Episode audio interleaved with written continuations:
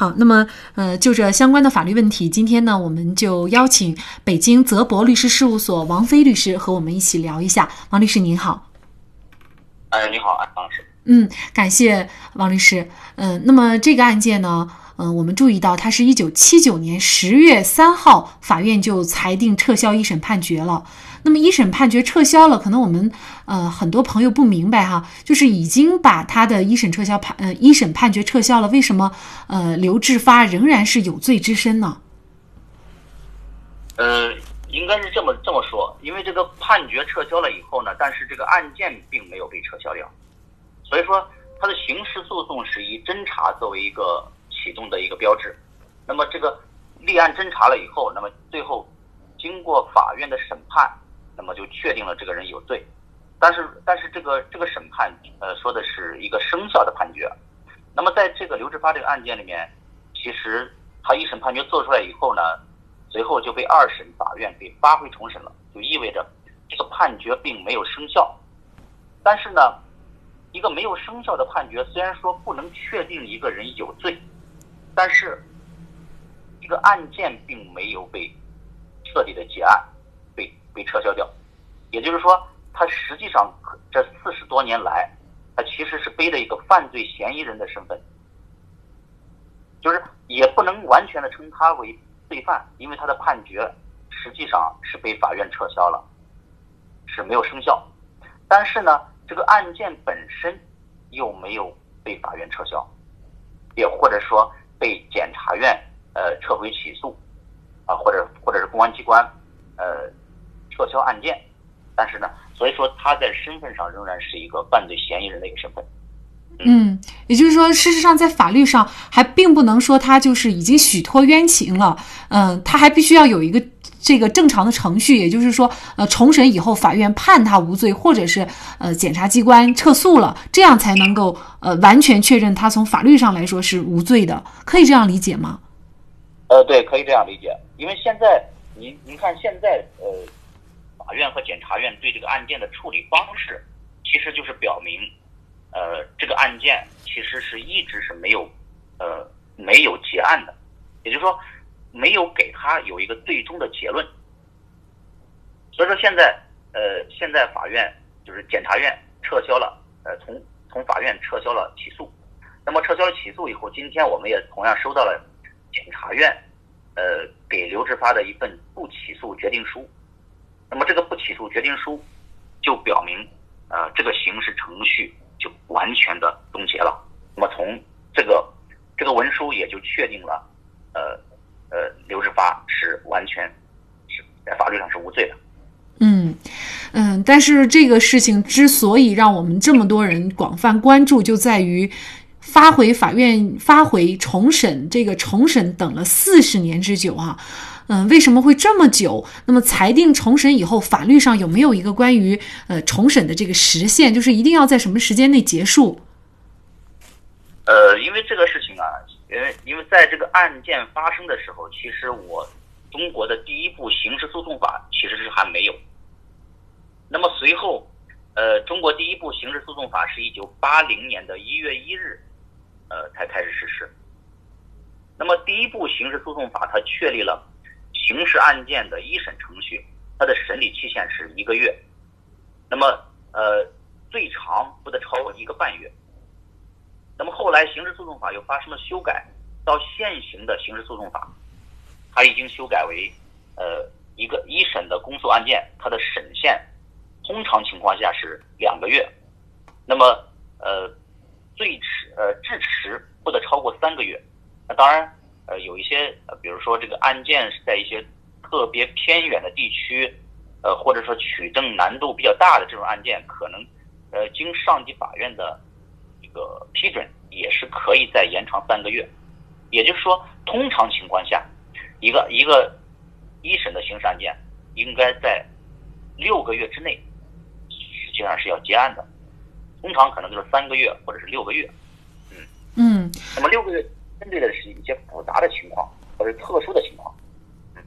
但是这个案子却长达了四十年啊。那么为什么会出现这种情况？呃，症结在哪儿呢？呃，这个它的原因呢，可能一方面跟我们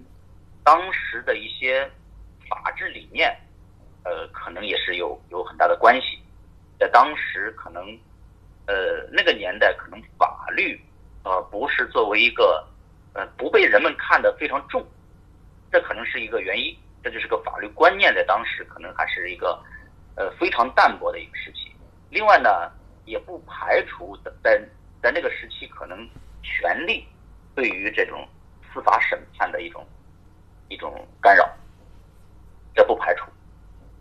嗯。嗯，因为您也是呃这个案件刘志发呃刘志发的这个辩护人哈，嗯，那么整个案件的情况应该您是非常了解的，呃。那么其实我们也了解到，这个刘志发呢，他至始至终是他说他自至始至终是没有认罪的，并且呢，他接受采访的时候啊，也说这个民警到现场调查的时候呢，曾提出呃要这个提取抽屉和钱箱上的指纹，但是呢，他嗯，但是民警没有采纳。呃，现在翻案，那么当时的这个办案人员又嗯是否应该追责呢？或者是说，嗯，一直到现在四十年了。嗯，为什么这个案件久拖不决？那么这其中的相关责任人又应不应该担责呢？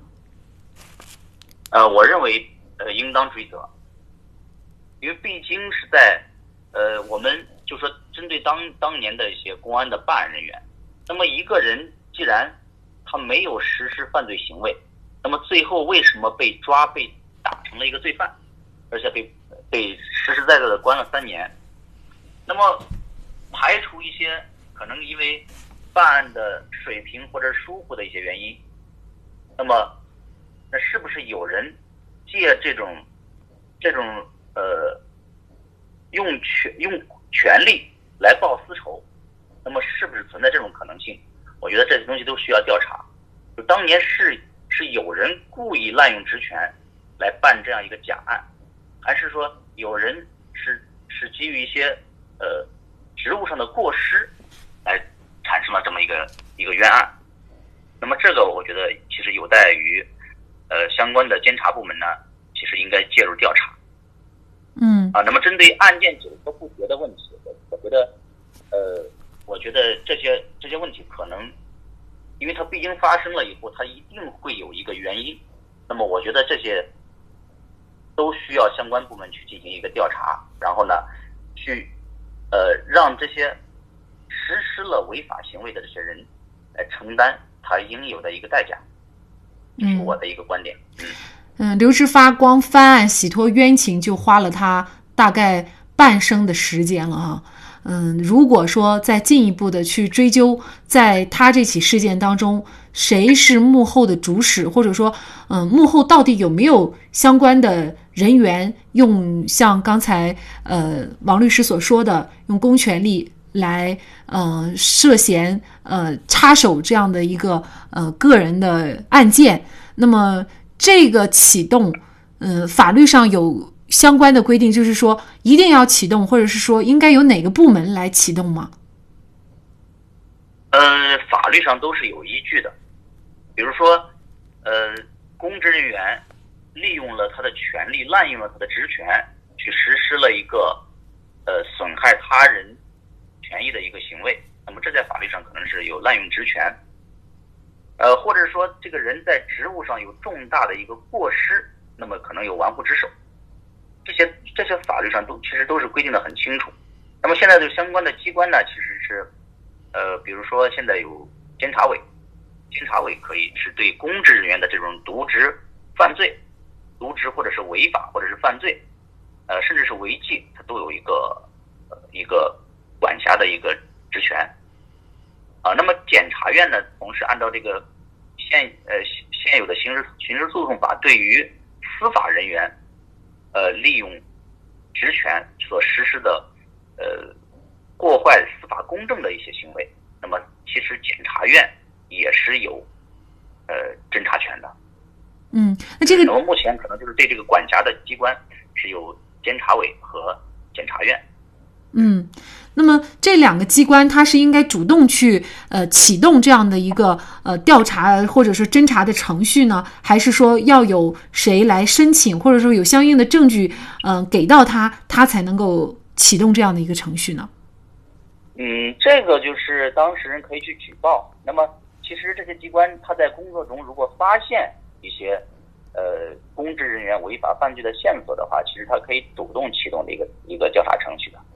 嗯。那么现在，呃，刘志发已经启动了一个就是申请国家赔偿的，呃，这样的一个程序了哈。嗯，那么具体作为刘志发来说，嗯，这四十年因为嗯各个方面，呃，主要还是司法机关的工作上的失误或者是其他问题导致他四十年才彻底洗冤。那么他的这个维权的途径，那么是否就只能申请相应的国家赔偿了呢？嗯。这个事情是这样，我认为他本身其实是有公职身份的，那么他因为这样一个错误的追诉，呃，让他的一个工作给丢了，那么，那么我觉得他，呃，这是这是刘志发本人其实他也提出一个，他要求，呃，恢恢复他这个公职人员的一个身份，那么，并且，呃，补偿他一九七五年以来的一些工资待遇。那么，并享有一些公职人员退休以后的退休待遇，这个我认为是合理的，而且我认为，呃，也是应当补偿给他的。因为如果说当年没有这么一个错案，也许，呃，刘志发他的人生可能有是一个另外完全不同的一个人生，但是他就是因为这样一个错案，他整个一个人生轨迹发生改变了。我认为。